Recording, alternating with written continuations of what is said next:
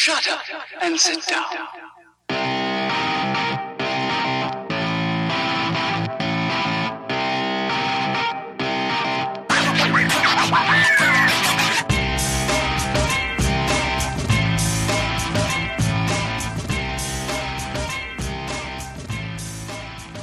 Hello, strangers, and welcome to the latest episode of Strangers in a Cinema. I'm one of your co-hosts, Paul Anderson, here this week with co-host Pete Wall. Pete, how are you? Are your legs intact?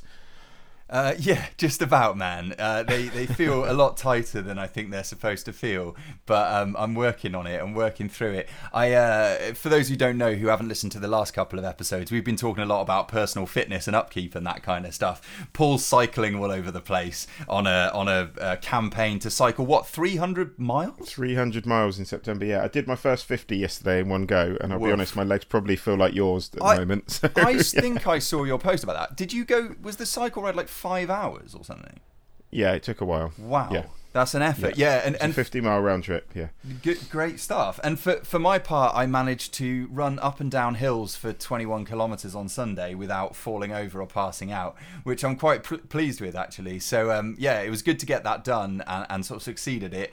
And now I've um, sensibly signed myself up to do the same kind of thing again in about four weeks' time. So uh, yeah, we'll keep you posted on our on our physical endeavours, I guess, on this part of the show that's now become our sort of own fitness diary. But um, Fitness four minutes or whatever we can call it. but yeah, aside from that, I think on both sides of this divide, we've been quite busy this week, but we've also seen some pretty good stuff in terms of films. I know, Paul, that you got to see the double bill reissue of uh, Terminator, Terminator 1 and, and Terminator 2 Judgment Day, which I'm excited to hear about in due course on this episode. And for my part, I've been been pretty intrigued, for better or worse, by the releases of this week that we previewed last week. So they'll come up too. But in our show, as listeners know, we always start off with jumping in the foyer, and the foyer is the section where we're going to talk about something in the world of movies, films, um, news-wise, right, Paul? What have we Yes. got this week that's cropped up on your radar um, between all of the exercise and all the, the busy work that you've had to do over the last seven days? Well, uh, what's cropped up for me is Toronto International Film Festival starts tomorrow, so that is Thursday, the 5th of September. So the show will have gone out by the time Toronto International Film Festival has started. Uh, and there's a few highlights from there that I wanted to, to run past you, Pete, and kind of what you used to do to me, I'm going to do to you. I'm going to give you, I'm going to give you some films, and I want to hear your thoughts on them, whether you we would pass or fail them, for want of a better word. I'm in. So. Um, the first, I'm only going to do three. The, the, the first one of three that I'm excited about is the latest film from Terrence Malick, uh, A Hidden Life. Um, this is about the con- the conscience of a pious Austrian farmer is severely tested as war blankets Europe and Nazi ideology spreads in this enveloping spiritual epic from master Terrence Malick. Well, You said you were in already with Terrence Malick, didn't you? But well, uh, well, I, I'm in on the idea of responding off the cuff to these things, but then you give me first of all Terrence Malick, and it's very hard to do that. Um, yeah, th- I mean, there's been sort of sublime in terms of uh, something like the Tree of Life not that long ago that I really, really loved, uh, to I guess faintly ridiculous in the case of sections of maybe some of the more recent movies from Malick. I am always gonna be uh, on the front foot in terms of Terrence Malick releases and excited to see what the man produces. But that's not without, I guess, some sort of creeping reservations that it might be a little bit self indulgent. We'll see. How do you feel about this one? I mean, obviously, you're excited because that's why you put it in here, but do you have any reservations about Malick stuff of late? yeah, I mean, I, I think when when Malick was doing when, when Malick wasn't doing many films, shall we say, I think his the quality of his films was certainly higher. Um, when you had to sort of when it was just like an epically long wait for a Malick film, you'd be like, oh my god, I haven't seen a Terrence Malick film for ages. I think that I'll be honest. There's some recent releases of that I haven't I haven't rushed to see. I think Knight of Cups I haven't rushed to catch up with. Um, there's another couple. I think there's one with Michael Fassbender in as well and Ryan Gosling. I forget the name of that. I've just had sitting on my Blu-ray shelf for ages because the reviews were kind of middling. So I haven't rushed to catch up with, with the most recent Malick work. However, what little I've read and seen of this, it does look like it might have more in common with his sort of more epic films rather than his more recent work. So, yeah, I'm with you. Uh, There's a sense of caution now, um, but Malick at his best is absolutely incredible. So, uh, if there's even a, if there's even a five percent chance of this being Malick at his best, then I'm on board. Absolutely. what What else have you got on this on this mini shortlist? Um, so this is uh, this is called Color Out of Space. Uh, this is a director called Richard Stanley, who I don't think you're going to have heard of, Pete, in honesty. I might be mistaken. He directed a film uh, 29 years ago called Hardware, which initially was kind of dismissed as kind of a, a Terminator rip-off. Um, and in some ways, I, I, can see where they're coming from on that, but it is an absolutely bonkers sci-fi horror film about a killer robot. In short, I haven't, I really haven't done it all the favors I could do it there, but I really, really enjoyed it. It's a very, very tense film. The special effects are great, and it's gory as fuck. Um, it's a, it's a definitely an out there, out there 80s sci-fi film. Um, he's back, um, the director of Hardware, Richard Stanley, with an adaptation of a H.P. Lovecraft story, uh, where a meteor falls to Earth and lands on the property of a New England family. Its increasingly unhinged patriarch, played by the one and only Nicolas Cage, uh, its increasingly unhinged patriarch is played by the one and only Nicolas Cage with insidious, delirious, and psychedelic results. Um, nice. So this is Richard Stanley and full bore out there Nicolas Cage performance. This is why I'm excited. Pete, I imagine you may disagree, but what are your thoughts? uh, yeah, so this will be one of what twenty films that Nick Cage is going to make in a, in a calendar year at the moment. um, yeah, I mean, I, am all for it, man. I mean, I'm in in for a penny, in for a pound. If if Nick Cage is you know going off the deep end as he tends to do, then it's at least worth sort of rubbernecking to see uh, the fallout of those endeavors. So yeah, I, would check it out for for sure. Like you like you mentioned quite rightly, I haven't seen Hardware, so I don't really know what to expect from this filmmaker. But um, yeah, I'm in. Why not? Yeah, check out Hardware. I'd be, I'd be intrigued to see your thoughts. I would be, yeah, I'd be intrigued. Uh, and the last one for me, there's a lot on, don't get me wrong. And the last one for, that kind of jumped out at me, well, bear in mind, there's, I mean, there's a lot of good stuff on, I'll be honest. So if you're interested, check it out. There's a lot of good stuff on. But the last one that jumped out for me was EMA, I would say is how you pronounce it, EMA, directed by Pablo Larraín. Uh, now, Pablo Larraín made um, has made some fantastic films. Um, Jackie, I was a huge fan of, um, even as early back as I've completely forgotten the name of the film I'm thinking of now. Uh, help Tony Tony Manero, even far back as him making Tony Manero, which was a fantastic, fantastic black comedy about a guy who thought he was the guy from Saturday Night, John Travolta from Saturday Night Fever. Um, so yeah, um, Pablo Larraín always has my always has my attention. Uh, after a terrible accident fractures her family and her marriage, a woman sets out on a risky re- risky quest to reset her life in this incendiary drama about art, desire, and family. From Chilean director Pablo Larraín is the Toronto press release for that. Um, Pablo Larraín, yes or no, Pete? Uh, yeah, I think so. I, I enjoyed Jackie, reviewed it on the show. Um, I haven't caught up with some of his stuff. Uh, Neruda, which was before that, I haven't seen yet. Um, Tony Manero, that you mentioned, I haven't seen. No, even that, that one that was uh, Gael Garcia Bernal and I think was mm. relatively well reviewed, I haven't seen. So I guess what I've seen of his stuff is limited to Jackie. It looks like just from a, a quick glance at this list here.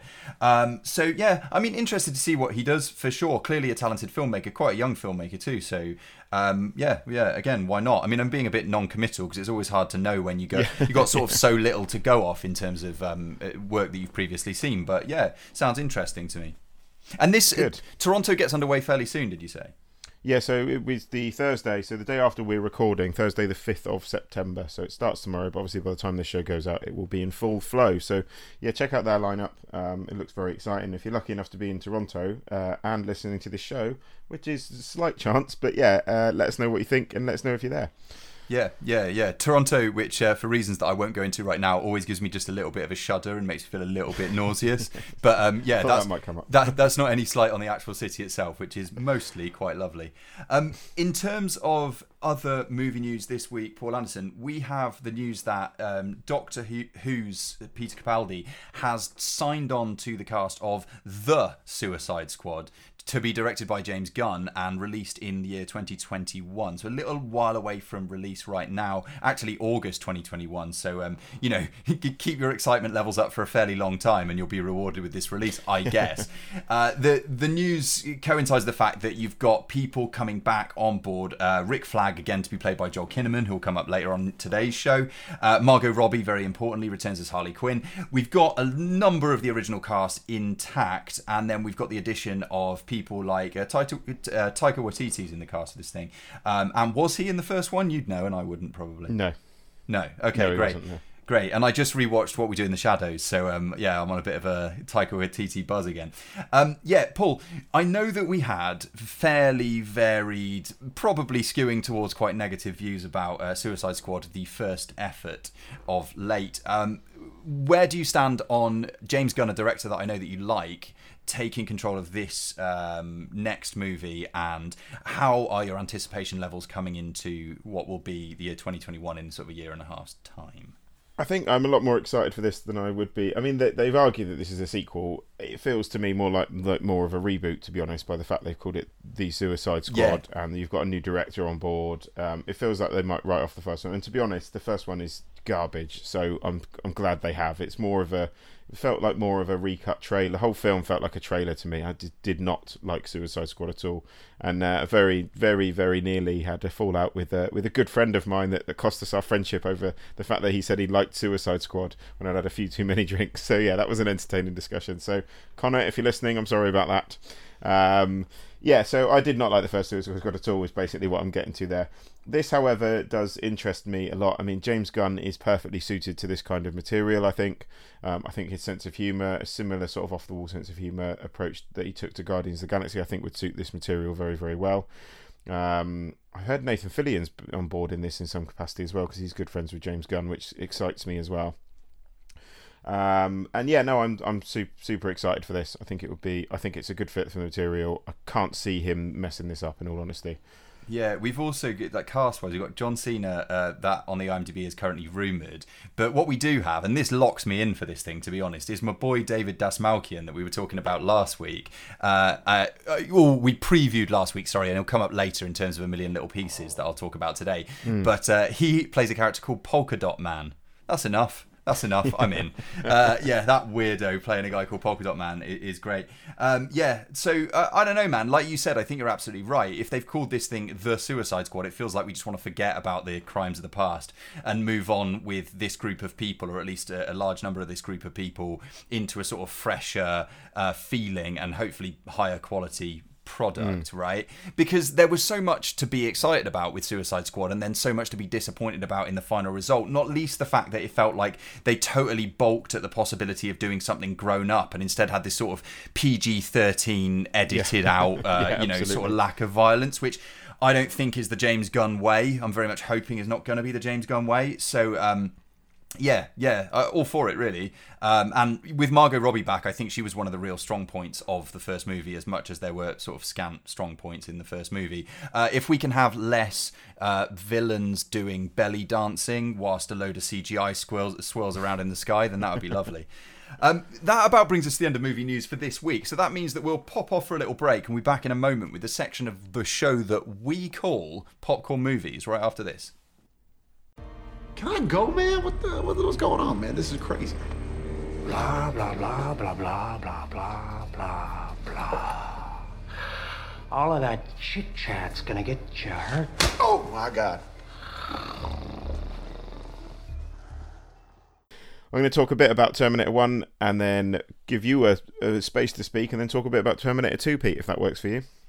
It it does, yeah. I mean, by all means, go Terminator 1 and then Terminator 2 if it makes more sense to, to stick them together. Well, I suppose we could do, yeah. I suppose I could talk about both, I guess. But yeah, so Terminator 1 is in its uh, Terminator 1 is a film I've never seen on the big screen before and has always been sort of there or thereabouts in my top films of all time, I think, in all honesty. Every time I watch it, remind I get reminded of just how tight a film it is. It's it's an incredibly incredibly well put together um, horror film, I would say, I think is a, is a fairer description of it than action film. Um, I think it gets unfairly not well, there's nothing wrong with action cinema, but I think it gets banded around as an action film a lot when it's it's definitely more of a horror, horror film than it is an action film. I think, or more perhaps like a just an effective genre mashup of all those genres really. And I just think the the atmosphere that, that Cameron creates um, is just almost second to none in it. The film is, is tense from start to finish. Um, and a lot of that, yeah, the, a lot of that is down to Schwarzenegger's like incredible performance. Like it's easy to write him off as a man that can't act, but to do what he does in this film, he does very, very well with very few line, lines of dialogue, and he is a presence in every shot that he's in. He's a menacing character, and that is a lot of that comes down to the way the film's made as well. Don't get me wrong, but Schwarzenegger needs gets should get a lot of credit for this film working so well. Um, and it's yeah, it's just stripped back. It's it's raw. It's a very very dark film, and I think it came out of nowhere nowhere and took everyone by surprise. Really, uh, Pete, any thoughts on Terminator? I know you've you've seen both, but well, ha- having just pointed out the way in which uh, the Suicide Squad has the definite article at the front of it to make some sort of a powerful statement, we should remember that the, the first Terminator is called the Terminator, which true, was then yes. dropped in, in Terminator 2 Judgment Day, of course. Yeah, um, yeah, you're right. It is a kind of horror movie, isn't it? And it's a sort of um, it's such an interesting combination of movies if you watch them back to back as you did because you know obviously in the first one you've got the terminator character being this antagonistic uh, yeah central influence and in the second one you've got him being the sort of archangel protector figure. Um, so I, I, imagine watching them side by side particularly on a big screen is pretty rewarding. It's been it must be a few years since i've seen the terminator in its entirety so i can't dig into it in any great detail without sort of getting away from um, specificity in terms of my points, but um, I always f- lean towards the second film uh, as my preference. But Okay. I've but I've definitely got a lot of love for the first one, and um, still remember seeing this for the first time. It's got it, you know, it lands a pretty pretty heavy punch when you see it for the first time. I think uh, the original film. Do you think that there's anything about watching it these days uh, in 2019 that doesn't hold up? Like on the big screen, particularly, is there anything that looks uh, particularly dated or um, has suffered through the passage of time for you? I mean, in in fairness, a couple of the effect shots have suffered. The stop motion shots don't look great. Um, certainly, the stuff when you've got the Terminators, the Terminator sort of endoskeleton itself. But then the same can be said for Terminator 2. In fairness, in some of the effect shots there. So uh, yeah, bit, bits and pieces. There's there's like there's a prosthetic Schwarzenegger face where he's repairing himself that doesn't hold up. But to me, it ultimately doesn't really matter. Um, for me, I skew much. I skew towards. Uh, I prefer the Terminator to Terminator 2. I just think it's a it's a tighter film. Um, I found Terminator 2 going on to Terminator 2 actually. Um, sorry, not your question. Yes, a few a couple of bits have dated, um, but that's always going to happen when there's effects in a film. Unfortunately, I don't think then they're not long enough scenes to. The film is good enough to avoid you worrying about those things. I think though.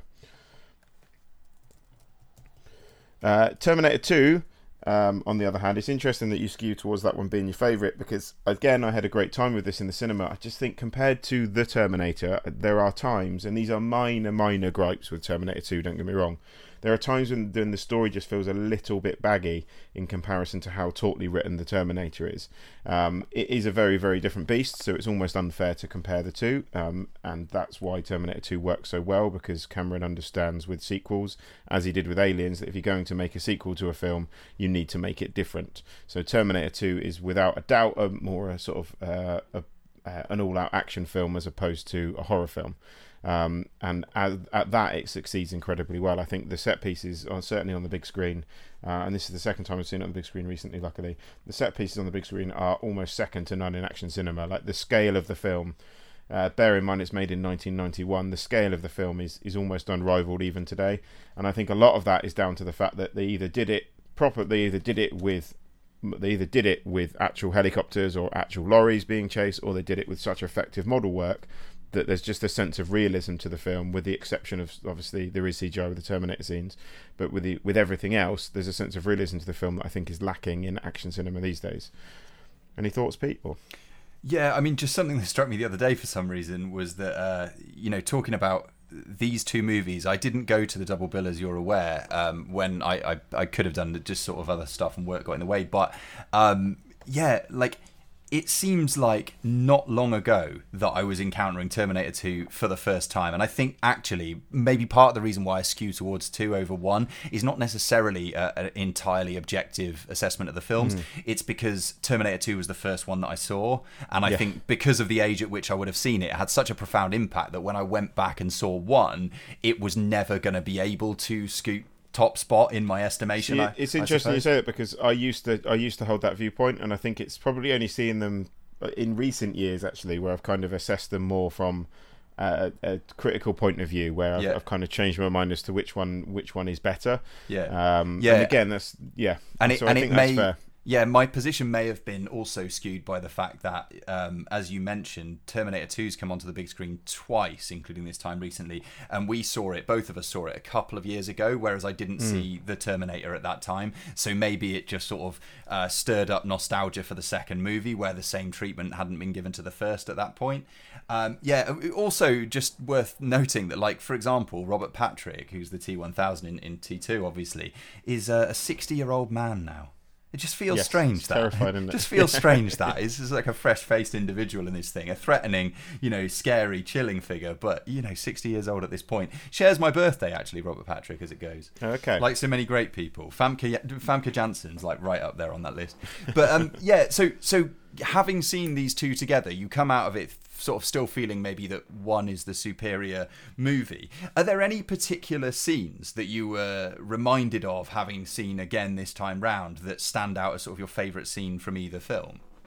I think the the minigun scene in Terminator 2 I think is fantastic where he takes to the he takes to the roof of the Cyberdyne Systems building with the minigun and then assures zero zero human casualties is fantastic. Uh, the police station shootout in Terminator 1 is or the Terminator should we say Yeah, it's amazing. is just just incredible like absolutely second to none. Um, you're terminated fucker the final line from the terminator where it's uh, where you you've this is probably the first time you see that change in sarah connor more more akin to the character you're going to get in terminator 2 um, that's great. A lot of yeah most of it to be honest. Just most of it. I mean the the bit the incredible bit and i'll never forget this as a kid in uh, in terminator 2 where uh, the T1000 gets covered in um, liquid liquid nitrogen and frozen, and Schwarzenegger blows him into little pieces. And then I just remember as a kid, I was like, "No fucking way is he coming back to life? No way, no way!" And then he comes back to life. Yeah, just just some incredible moments across two absolutely classic films. Um, and I'm, I'm just yeah, I mean, the less said about the sequels, the better, really.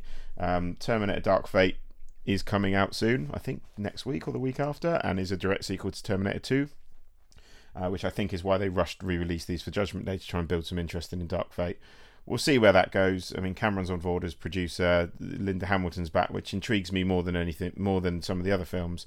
But I'm not sure, and I, it, there's no way it can meet. There's no way it can meet the expectation of these of the Terminator One and Two. We we had Terminator 3 obviously, then there was a gap, then we had a movie. What was the movie called before Terminator Genisys? Salvation. Oh, Terminator that Salvation. oh, that was Yeah. the worst. That one Yeah. was the, yeah bottom of the The, pile Mc- for me. the McG directed one, yeah. Oh, truly awful. It was a struggle Yeah. to stay awake through that one. So Yeah. you're quite right. Like I, I have some amount of love for Terminator 3. I mean, it's a way off the first two. It's got some good set pieces. but yeah, it's Uh, it's not it's not uh, the abomination that uh, that I've forgotten already what you said the name of that movie was because it's so forgettable. What Salvation? Yeah, Salvation, Salvation, dreadful. yeah. And then Terminator Genisys just kind of like a bit of a meh, like shruggy Like a, attempt. a at- fart in the wind. Yeah.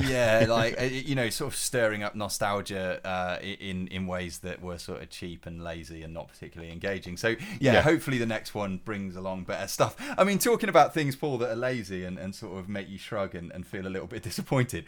Getting into my first popcorn review of this week. Um, last week we previewed a movie called A Million Little Pieces. This is from director Sam Taylor Johnson and co-written with her partner Aaron Taylor Johnson, who's also the movie's star. Now.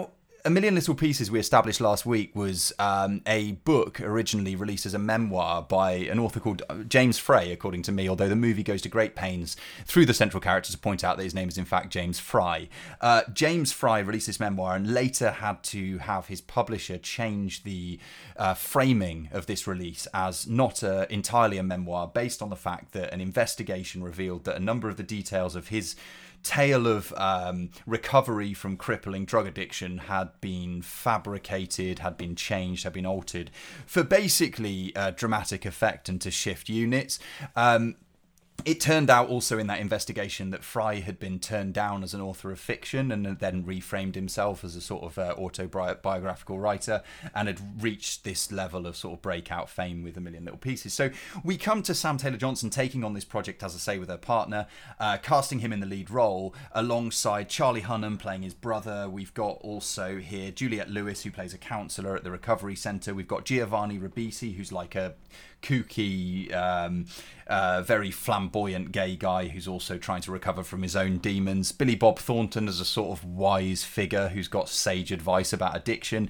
And then my boy, David Dastmalchian, who doesn't get enough to do, but what he does do is pretty good, as just a weirdo, as he so often is. As he always in, is, yeah. In the, in the treatment centre. Now, all of this stuff like lines up to be something I reckon fairly interesting because surely with that backstory, you've got to investigate the uh, lies and the half truths around the publication of this book. This is a character study of a character who was duplicitous and rose to prominence, like I say, based on things that weren't entirely true. But for reasons that I just can't understand, the production team here and Sam Taylor Johnson have taken upon themselves to make what is essentially like a kind of Nicholas Sparks romantic drama that takes place, you know, in recovery.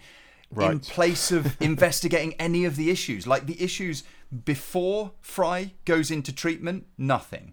Surely we that's have- what people want to see is why he's why he's fabricated this information. Right, like first of all, I'm interested. Why did this man hit that rock bottom? We get Yeah. next to nothing at all about that. There's one very oblique story about what happened with his parents that lasts, you know, 30 seconds later in the movie that fills in something. Uh, but then also.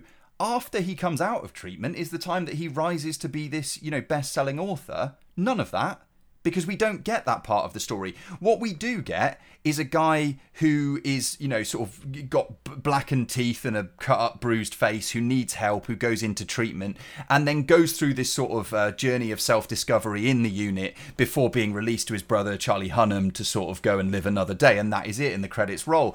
Within that, frame, uh, as limited as it is. Sam Taylor Johnson here and there has a couple of artistic flourishes. We know she comes from still photography. She frames some things quite nicely, but like as well as framing things nicely and artistic presentation, we also have a couple of scenes that are accidentally hilarious.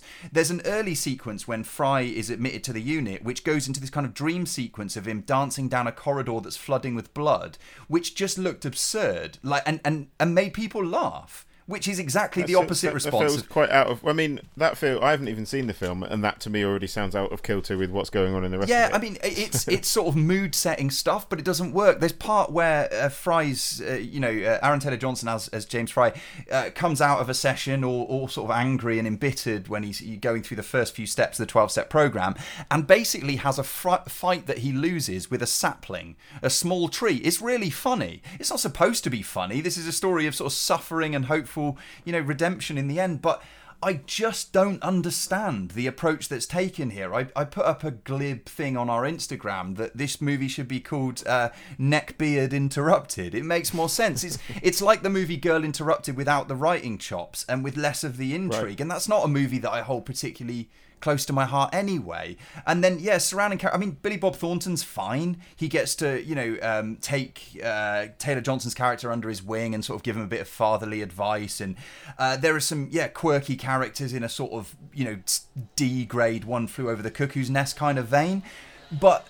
The, the the level of sort of torpor and, and boredom that I felt through this thing, it, it was just unfathomable to me when this is such juicy material. And all I can guess, Paul, is that Sam Taylor Johnson and Aaron Taylor Johnson have created some kind of personal friendship with James Fry, and he wants them to release, you know, the true story and the the, the you know the the redemptive story that will help other addicts. But other addicts, t- to my mind, would do better to see a film that engages them on, you know, some kind of emotional and sort of visceral level. And I just think this fails on almost every possible front.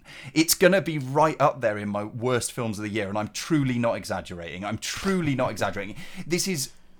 It, it, yeah, like like I said, uh, we coming were out. mildly excited about this last week as well, weren't we? If I, I, remember I mean, I was, yeah, because it's an intriguing story, and, Yeah. and and you know, I wanted to know more about it, and I wanted to know, you know, even speculatively, what drove this man to do the things that he did. But I don't get that. I get, I mean, we do get a couple of standout is the wrong word. Uh, maybe. Uh, memorable sequences of physical discomfort. We get a thing where he has uh, t- teeth removed without anesthetic because, of course, addicts can't have the anesthetic that you or I would because they're, you know, likely to be addicted to that treatment. Uh, we also have a sequence where his broken nose is reset, and those, you know, early on in the movie give you this sense that this is going to be a sort of really grisly. Um, you know, uh, no holds barred account of, of cold turkey and recovery, but even that's sanitized, Paul. It doesn't make any sense. Like, you know, you think about something like the sequences in Trainspotting that are a pretty, you know, a pretty mainstream, you know, widely released movie that that made me feel incredibly uncomfortable about the idea of ever getting addicted to heroin if that's something that came up on my on my radar as a young man but like here his recovery doesn't even seem that bad. And surely, if we're going to achieve one thing, it's going to convey the fact that that you know th- th- something like like heroin or, or crack cocaine or like strong class A drugs are, are an absolute living hell in recovery and, and in addiction. And I just don't get it, man. I just don't get why they've done this. And I, I think this thing is going to sink without a trace, and probably rightfully so. Ah, yeah, it's strange. check it out. really, really, really strange that one. I mean, love to hear other people's opinions, and I'm sure there are people that this movie work for. I mean, p- perhaps, but I'm I'm yet to hear from them, so I wait on that. Just one more quickly. That was uh, also previewed last week. The Informer Yeah. uh, from uh, Is this the one with Joel Kinnaman in? yeah, yeah. Joel Kinnaman, uh, Rosamund Pike. Rosamund Pike plays like a, a, a I want to say FBI boss who uh, tasks Kinnaman's character with going back into prison for a complicated set of reasons that you'd have to watch the movie to fully understand. But uh, long story short, he's an ex-convict and he needs to do what he's told in order to meet the conditions of his uh, being released early from prison uh, in a sort of. Um, yeah, you know, one of those cases where they pull the case file and it's all been redacted because this guy's uh, an informer, of course. Uh, That's the name of the movie. Um, he is also under pressure because he has got involved as an undercover detective with a mob uh, boss who is particularly scary and is going to hurt his family. At the head of that family is the character played by Ana de Armas uh, that we talked about being from Blade Runner 2049. Although all she really gets to do here is sort of look vaguely concerned and very, very pretty, uh, which is a bit of a shame. Um, also, he has a young daughter he wants to protect her. Uh, in this thing, we've got Clive Owen, who is asleep, um, taking a check. we also have uh, Common, who is Common is an like uh, obviously rapper turned actor who I want to like, but I feel like he you know, it might sound ironic coming from me, but he very much likes the sound of his own voice. And in this movie, when he's delivering lines as, as a sort of hard bitten member of the uh, NYPD, he he's very much enjoying the idea that he's in the NYPD. I don't know. Right, okay. Uh, it, it doesn't quite work for me. Yeah, the, the movie's fine for two thirds of it. There, there's a bit of tension. It's a reasonably sort of serviceable nuts and bolts thriller, and then uh, last last act, uh, third act, it completely falls to pieces. The wheels fall off. I mean, there's a sequence with a sniper, which I won't spoil, but there's going to be a question in the head of any sort of reasonably level-headed, free-thinking person that is just like, how did this not come up in your training? Um, and, I, and I'll say no more about it, but you know, it, it allows them to do a rather flashy, explosive part of the movie, so I guess fine. Uh, yeah, it's okay. You'll forget about it almost immediately after it finishes. Joel Kinnaman is in great shape. As I said, he spent about a decade in the gym by the evidence of his last few movies, and uh, Yeah. and he does absolutely insane shape he's in at the moment. incredible yeah there's that to marvel at my wife appreciated that a lot and like he does he does some convincing sort of snarling and posturing in this thing which i appreciate it just would be better if the movie around him you know carried its own momentum through to the conclusion which i don't think it really does.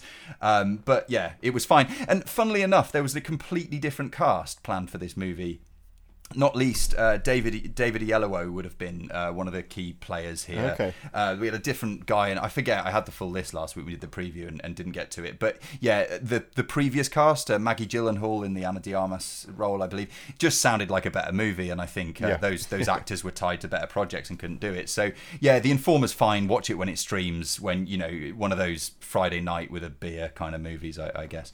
Um, fair that. That's it for me, Paul. Have you got anything else to add in popcorn movies this week? Uh, no, because that's all I've seen this week. So, Well- and and the film we're feature reviewing, you'll be pleased to know, Pete, I have seen that as well. So To, yes, to be fair, though, uh, listeners, you know, if you're going to only watch a couple of films a week, then I would say uh, a Pedro Almodovar and both the first Terminator movies. Not a bad way to go. yeah, could be Um, worse. Yeah, so, uh, talking of things that could be worse, we'll be back in just a moment with a section of the show that we call Coming Attractions. Right after this. Nice night for a walk, eh?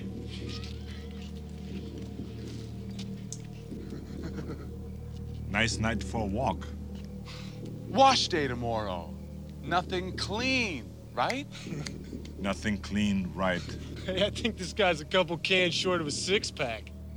So, welcome back to Coming Attractions. Uh, this is where we talk about things that are coming up this week, or I should say, this is where Pete lists things that are coming up this week, and I tell them either flippantly or in some detail as to whether I'm excited or not.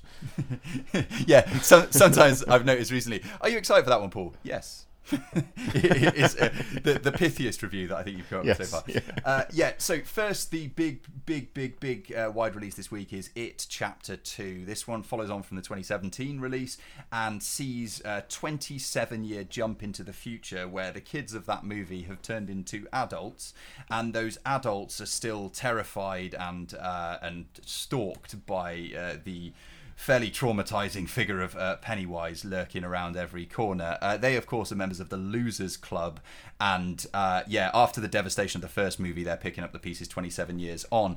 Paul. We've got a shift here into a cast of adults, including the likes of Jessica Chastain, James McAvoy, Bill Hader. Uh, where are you at in anticipating another chapter of what is now becoming the It franchise? I'm kind of on board. I, I need to watch the first It again, uh, in all honesty, because I, I, it's one of those films that I came out of, and I think I think you shared this opinion with me. Actually, I'm not sure. Like, I came out of it expecting really great things, and from what the reviews I'd read, all kind of went to town. I was like, "This film's incredible," and it didn't do a lot. It didn't do a lot for me. Um, I just thought it lacked atmosphere. I thought it over relied on jump scares. I didn't think it was particularly scary. I didn't hate the film, but I didn't love it either. I thought it was it was well enough put together, but it just wasn't particularly scary. Um, this one is so that intrigues me more. I mean, you've got a, you've got a cast of, most of which I'm fa- of, a fan of.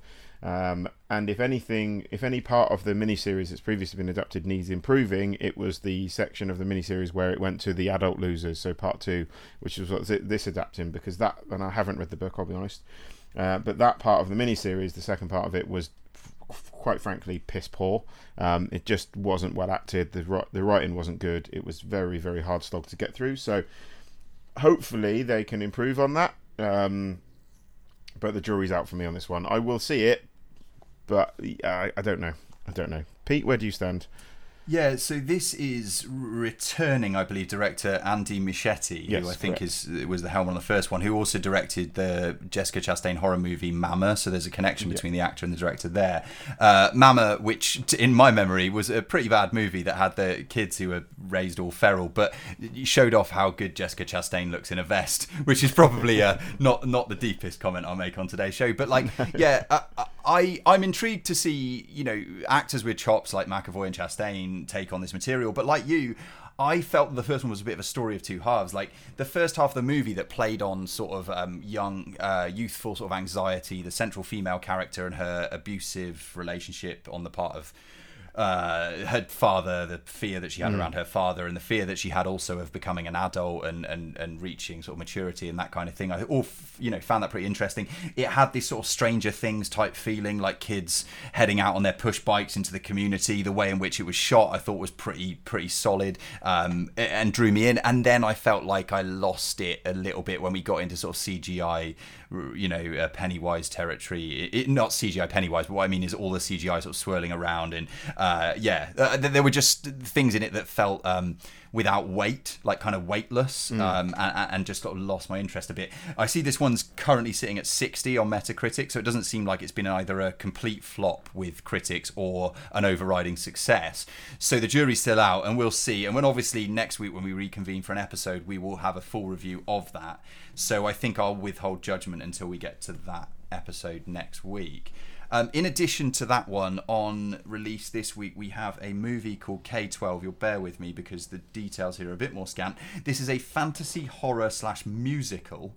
Um, this one, a brave-hearted girl and her charming best friend make a bewitching pair as they embark on a mission to take down the oppressive schooling system of K 12 from director Melanie Martinez, also the writer of this project and also the star of this project. Paul, do you know anything about this? No, but you had me at fantasy horror, so I'm in. Okay, all right, yeah, I, I, yeah. I, I wish I could give you like a load more detail, and I don't necessarily have it. But I mean, sometimes this is the thing with previews: you get a little flavour of what something's about, and it's enough to convince you to check it out without wanting to spoil the Yeah. thing. Um, Melanie Martinez, known for uh, uh, working on the soundtrack of Nerve, interestingly enough. Okay. Um, yeah, born 1995. So the director, writer, and star is all of 24 years of age. So that's a person and a film, I suppose, worth watching to form an opinion.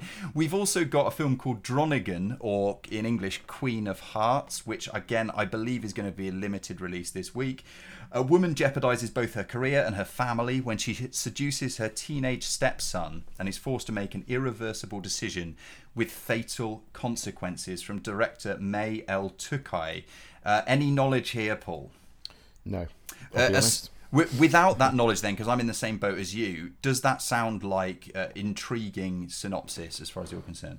It's an in- intriguing enough premise. I don't know anything about the director, in all honesty, so that would probably sway me sway me in either direction. Uh, but it sounds like an intriguing, if cliched premise. In all honesty, just from that from that bit of information. Um, what about you, Pete? Does it sway you at all? As long as it's better than that dreadful movie Adore with um, uh, Naomi What She Not In, uh, which I saw a few years ago, which is about uh, mothers seducing sons, then um, not their own sons, I hasten to add. Uh, then you know we're we're doing okay. But again, it's kind of one of those weeks, man, where we've got a big release in terms of It Chapter Two, and then we've got some smaller things. So to round those off, we've also got a couple of others. Uh, a drama slash comedy called The Shiny Shrimps. This one involves a character called Matthias Le Goff, who's an Olympic champion at the end of his career, who makes a homophobic statement on TV. And his punishment for making this homophobic statement is that he's going to have to coach the Shiny Shrimps, a flamboyant and amateur gay water polo team who are looking to qualify for the Gay Olympics in Croatia.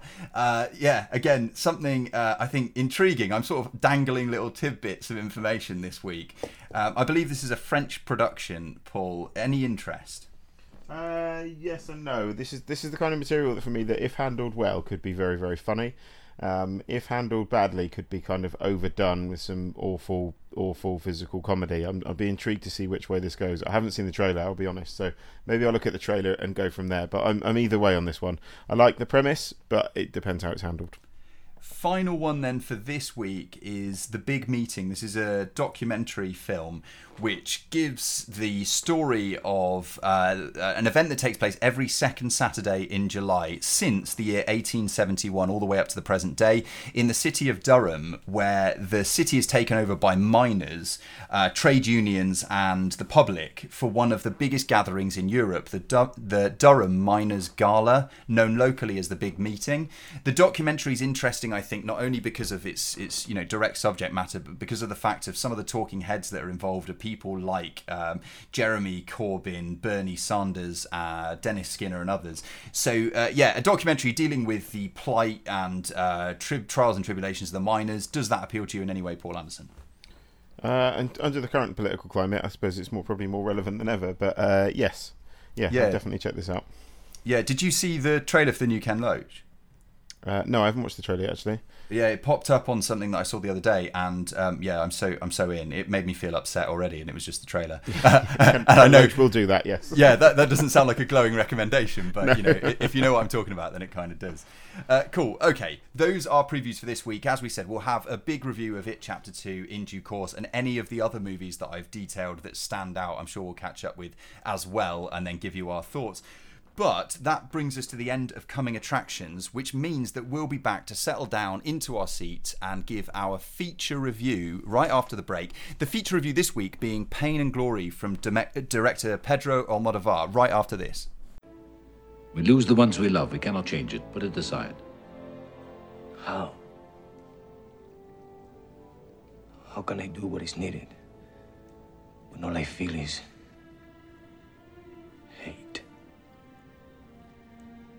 You did.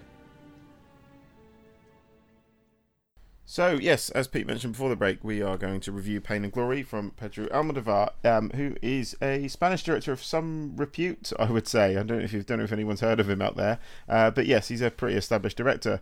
Um, Pete, set set this one up for us. Yeah, so to keep it pretty simple and streamlined, um, this is the story of a film director played by Antonio Banderas, who's been a sort of frequent collaborator over the years with Almodovar. In the film, his character is reflecting on the choices that he's made over his career and his life, um, both at the present time, where he's struggling with a growing addiction to stimulants, let's say, uh, a sort of growing sense of ennui and uh, a solitary life under the shadow of a love that he previously lost, uh, something that we get to learn more about in the course of the film itself. Uh, all of the while, he's also trying to come to terms with the passing of his father and the ailing health of his mother, who's played in flashback by the uh, frequent collaborator of Al- Almodovar as well, Penelope Cruz, that I think people will be well aware of. Um, so this is a, a mournful story. It's uh, a dramatically hefty story, and I might contend that it's one of Pedro Almodovar's recent best works. But we'll get into that right after we hear a little clip. A tu vera, siempre a la verita tuya, siempre a la verita tuya, hasta que de pena muera. Buen viaje. Muchas gracias por venir, de verdad. So, yeah, I haven't seen an Almodovar film for a while. I'll be honest. I think the last one I saw was probably The Skin I Live In, um, which I really, really enjoyed, um, but was certainly uh, much more out there than I think what we got here, Pete. And this, to me, felt like a much more dialed back, much more personal work from the director. Yeah, yeah, yeah, absolutely. Um, yeah, and I think, and I think in my in my thoughts, and, and I would say probably all the better for it as well, because sometimes with the, the best way I can describe Almodovar, and I was having this conversation with a friend of mine the other day, is kind of like like almost absurdist at times almost absurdist kitchen sink dramas come from him. If you look at like all about my mother and talk to her and that kind of thing you kind of you initially feel like you're watching what could be a, a, a by by the numbers is the wrong way to describe it like a a more traditional drama, for example, and then suddenly something will come into it that's just so bizarre, so absurd. Like the blackest of comedy will suddenly like creep up into the film and just kind of hit you in the face out of nowhere. And I think there are there's elements of that here, but this feels like a more a definitely more dialed back work. Pete. Yeah, I, I, think you're right. I think he has a great affection for like Spanish soap operas and including melodrama in his stories. And as far back as things like "What Have I Done to Deserve This?" that I think I reviewed on, on this show actually. Um, you've got yeah, sort of kitchen, kitchen sink drama, or like I almost accidentally said kitsch uh, in sink drama, and, it, and, it, makes sense when you're talking about Almodovar because because like you say, yeah, he he likes um, sort of absurdist comedic elements. He likes character drama, but without with a sort of lightness of touch and without necessarily taking things at any point too seriously. But then, like you also correctly say, you know, there are times where you'll get very blackly comedic uh, sections, or in some cases, just black sections in terms of you know um, a real contemplative sort of dark sense of, of human suffering. I mean, in Pain and Glory, we open with this sequence I just thought was brilliantly handled, which is uh, a voiceover from Banderas' character explaining how until he was 30 years of age, he basically lived his life carefree. And past 30, he started to learn about himself through the ailments that afflicted his body. so all the different aches and pains and, you know, arthritic cramping and like different issues that he's had in parts of his body. He's got a problem with his breathing, some sort of asthmatic issue. Uh, all these things come together as we see on screen a sort of graphic, three dimensional graphic of the human body and uh, how the nervous system and the respiratory system link together. And this real looking from sort of the outside in, instead of going in with an emotional study of this character at first, we start with his body and kind of work our way back. Mm. It's also really interesting that I think Almodovar's made this movie that is uh, not unlike some of his previous work, but is so very focused on uh, production and creativity, and particularly film production. It has this great affection for yeah. making stuff, making something, creating something with your time. I mean, the central drama, if you or the the arc of the drama in this movie, if you if you can call it such, is whether or not our our protagonist is going to end up making something again. Um, and and you know you'll you'll have to watch it to find out how I suppose that plays out. But um, what we do spend most of our time doing is just following Banderas' character around as he lives, like I said in the intro, like a very seemingly sad, solitary, uh, lonesome existence in this beautifully decorated apartment, a sort of um, mausoleum to all of his achievements of the past. He's a film director. I don't know if you even mentioned this, but he's a film director who has had a recent retrospective of his work that he has been asked to speak at. And he basically employs an agent and he tells his agent, whatever I'm asked to do, wherever I'm asked to speak or go, just say no. Like the blanket yeah. answer to everything is no, I'm not coming. I don't want to speak. I don't want to represent my work. And he's starting to maybe soften. So he gets the idea to go and uh, pay a visit to the man who was the star, rather um, volatile, slightly difficult, I think, star of this movie that's now being lauded as a Spanish classic. And um, in the process, he is introduced to heroin, which he basically starts to take because he says, well, at that point in the movie, anyway, we believe he st- starts to take heroin because he just wants to know what it's like. He's yeah. curious. It's almost like he's so um, n- nihilistic at that point that it doesn't really matter. You know, that point with uh, sort of de- depressive thought where ingesting things into your body and the consequences of doing so become irrelevances because your care for yourself is so minimal that you just want to see what something feels like. You know, if I if yeah. I cut my arm, how does it feel? If I take the drugs, how does it feel? If I drink too much, how does it feel? That's the point that he's at. And what I think is beautiful in fleshing out this character is learning later that there's a bigger reason for why he went down the path yeah. that he went down yeah, um, related to his his past loves and things like that but yeah man like i, I don't know I, I I was swept up. I was really swept up by this movie, and um, I mean, we should talk about what we've got is sort of 50% of the film with Banderas in the present day, and then sort of at least 50% of the film in his early childhood, around the ages of sort of 10, 11, 12, growing up in really quite abject poverty with his mother, played by Penelope Cruz. And obviously, there's a child actor in the, the role of Banderas' character later on.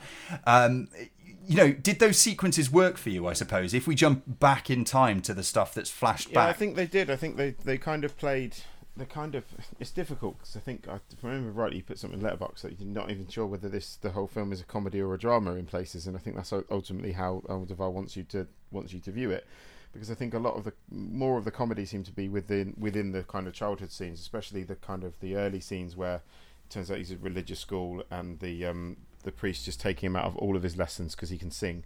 Uh, it's that it's quite a nice touch there, and I think yeah, I think the flashbacks flashbacks definitely definitely worked for me. It's it's, it's some yeah again flashbacks can work. They, they they don't sometimes. I think I think here they did, um, and I think the way they did it, the way they did it, kind of you could see him kind of recounting the, his childhood, and it made made his character eventually sort of. I guess come to terms or more balanced with what was going on as, as the film as the film went along, and I think by the and obviously they when you get towards the end, you realize you do realize the significance of the flashbacks, and it makes it makes a lot more sense at the end as to why they're doing them the way they're doing them without spoiling it.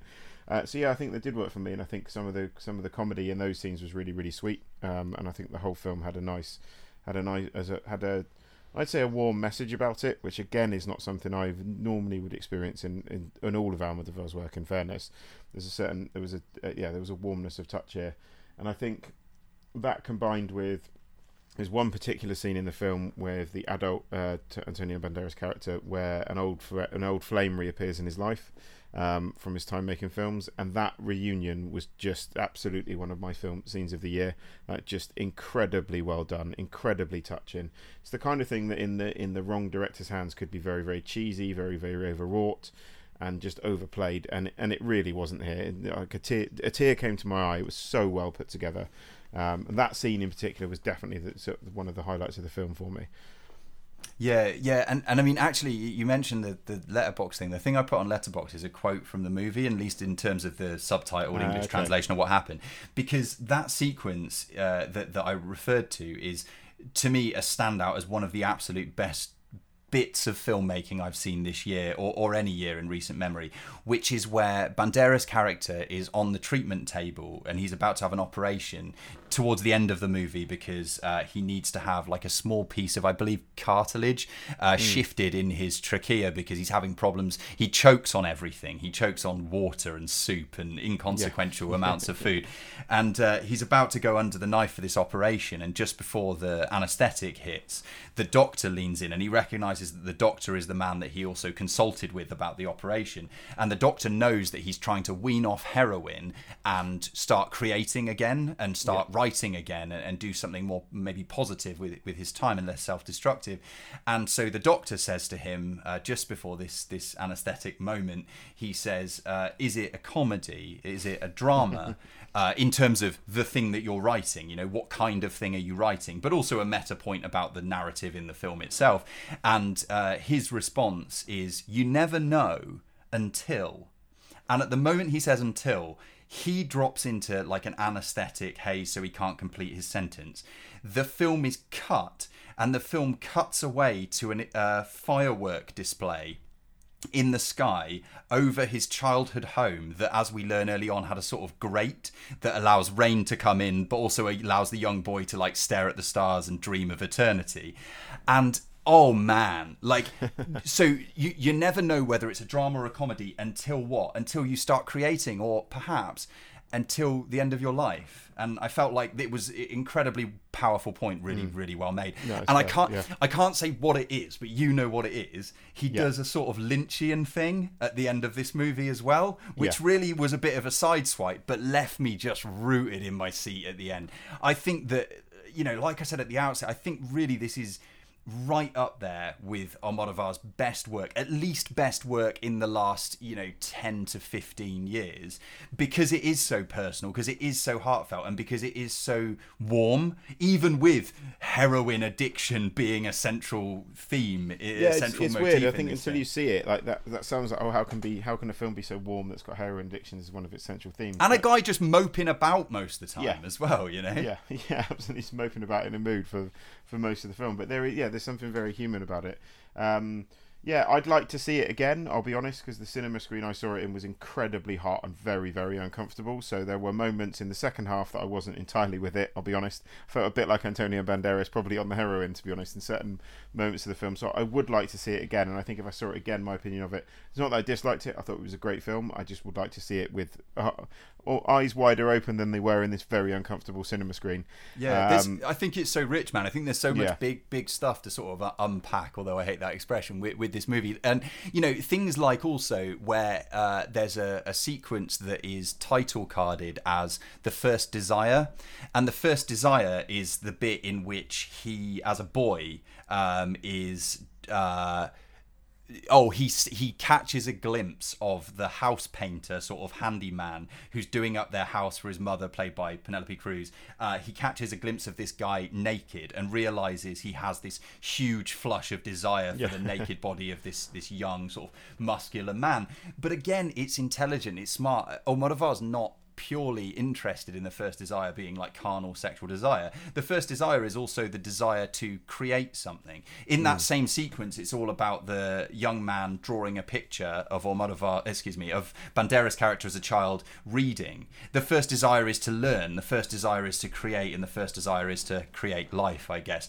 I just, Matt, like I, I, I was very taken, and I should also say, uh, Banderas hasn't been better for years. No, like is, this is a, he is absolutely incredible in this film. It- Like, it's fantastic. It's really doubt. fantastic. the performance of the year for, so far for sure. and, and ditto uh, ditto Penelope Cruz. Like Penelope Cruz here has to play this sort of put upon yet uh, resilient, resourceful mother who has been dealt a hand that she never wanted and is going to kind of make the most of that uh, as best she can. And then we jump later in the movie, obviously when we've got an adult uh, central character, to the e- elderly version of that character and the through line is perfect like the connection between the manner of that elderly version of that character and how she was as a younger woman as played by Penelope Cruz I just thought was just a fantastic feat of acting on the part of all of the people involved. So yeah for me this is going to be up there at the end of the year in one of my films of the year certainly, uh, like without without question. Really, Yeah, really it's, taken it's, with it's it. a fun, it's a fantastic piece of work. It was, yeah, absolutely, absolutely superb film. So yeah, no, I had a great time in it. As you say, yeah, I had a great week at the cinema. To be honest,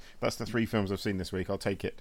yeah, yeah, absolutely. And, it, and it's one of those, man. Like you know, if if you hear this and you're sort of on the fence about uh, someone like Almodovar or like a Spanish language movie, subtitle movie, or whatever, or maybe you haven't seen his stuff before and you're not sure, like please take our word for it. Check it out. It's being given a reasonable run. This one, like you've got a couple of screenings for the next, I think, week or so, um, where you can still catch it. Maybe not throughout the day, but once or twice in a regular schedule, I think, of a lot of cinemas around the UK. So get out there, see the movie, and encourage, you know, the multiplexes in particular to put on stuff like this when otherwise in the future Yeah, it's if you don't go, they won't put them on. So It, precisely, yeah, Yeah. precisely. Um, so that I guess for now, uh, maybe I can gush about it again in the future. But that brings us to the end of our review of Pain and Glory. We will be back in just a moment. Oh no, actually, Paul, we don't even take a break at this point, do we? We just kind of no, barrel into the end of the a show. break. We just go straight into it.